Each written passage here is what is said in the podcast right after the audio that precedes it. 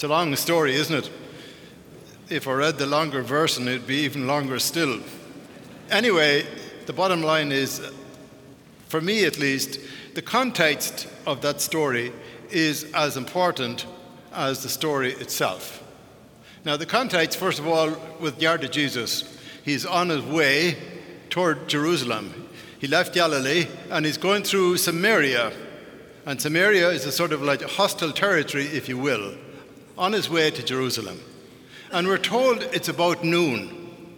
And unfortunately, Jesus didn't have an automobile, he didn't even have a bicycle. He's walking.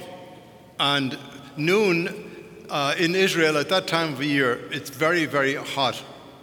And so the poor man is tired and he sits down for a rest. He sits down at Jacob's well. And all of a sudden, this lady appears out of nowhere carrying a bucket. She's going to the well.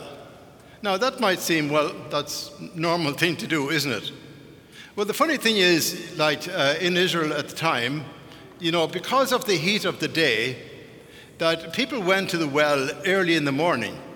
In fact, it was like an assembly place, an assembly place for the women, where they'd get together in order to chat about their, their husbands, etc., etc., okay? And so the fact that she came to the, the fact that she came to the well at midday says something about her. It says that probably, though we don't know for sure, that probably she was alienated she was alienated from the other women in the village. She was sort of a loner for whatever reason. Anyway, so that's the story. And here we are with Jesus and this woman. And so Jesus, being a nice kind of a guy, he, he sort of walks up to her, or she walks up to him, whichever way it is, and he says, Give me a drink. And one would expect that she say, Of course, I know you're very thirsty. But she says, How could you, she says, uh, how could you uh, a Jew ask me, a Samaritan and a woman, for a drink. It was like a sort of a, not a very nice kind of response. And in response to that, Jesus says, If you only knew, he says, the gift of God, and who is asking you for a drink, you would have known that he was offering you the possibility of living water. And she said to him in return, she says, she says, uh, how can you get this living water? She says, you don't have a bucket, she says, and uh, this well is very deep. She says, are you, are you greater than our father Jacob, who gave us this well and drank, drank from it himself and also his sons and his flock? And the response of Jesus was, Anyone, he says, who drinks uh, this water will never thirst again. The water I gave him will become like a spring welling up within him. And the woman, all of a sudden, she changes her tune. She says to him, Sir, she says, give me that living water so that I never grow thirsty again and I never have to come to this well to draw water. So, in saying those words, in saying those words, you can be quite sure that all of a sudden Jesus got to this lady, okay? That he was sort of playing, he was playing the same tune. And so all of a sudden, all of a sudden, she's, she is becoming his friend, okay? She's becoming his friend. And as the conversation continues, she makes the following statement. She says, she says two things really. She says, I can see you are a prophet, which is a huge statement for her, number one. And number two, she didn't say this out loud, but this is what she was thinking. She says, the promise of living water that he's offering, he's not really talking about water at all. He's talking about something that is more fundamental than water. And she didn't know this at the time, but really he was talking about what Jesus was talking about was the, what we call the thirst of the human heart. He was talking about the fact that the restlessness of the individual, that we're never fully at home with ourselves. We're always, we always have that emptiness within us. And it's only God alone who can fulfill, who can fulfill that need. She didn't know it at the time. But what Jesus was really talking about, what we call in our church, we call it the concept of grace. Okay? Basically, what he was saying is you're entering into a, a grace relationship. And, and in return, she says to him, she says, Give me this water, she says, that I may never thirst again. So the bottom line, the bottom line is that for her, this was a moment, it was a moment of conversion, a moment of conversion, okay? She was looking for what he had to offer.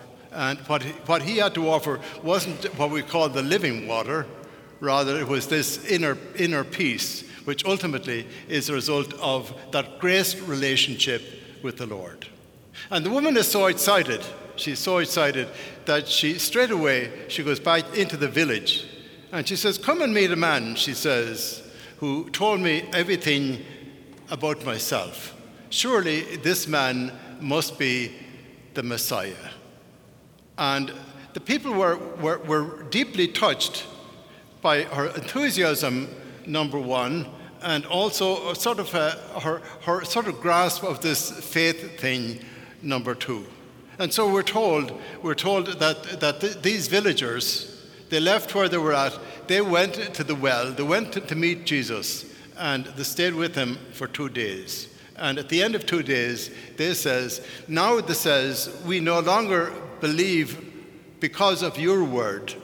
Rather, we have seen for ourselves, and we believe that this man is truly the Savior of the world.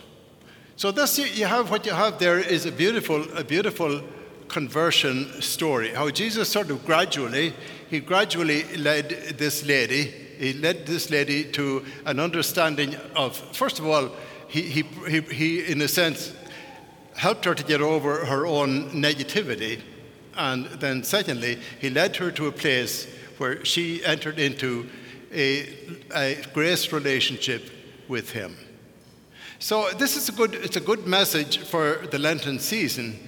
It's all that, and we have young people, not younger people, we have younger people who are here with us today who are, in a sense, joining up with our church at Easter time. So it's a good message for them, but it's also a wonderful message for all of us during Lent. That is, to ask ourselves the question where am I at in my relationship with the Lord at this point in time? You know, I grew up with the concept of the fact that grace was a sort of like it was it was something that you poured. There was something. It was it was a liquid thing, and a certain amount of it you got it at baptism. Then you got a little bit more at communion, and then when you committed sin, that you were a quart low. Okay, and so you had to go in order to be in order to be uh, retooled, as it were. So that really is not what grace is. Grace is that intimate relationship with Jesus Christ. And you can be quite sure that from his perspective, he is always there.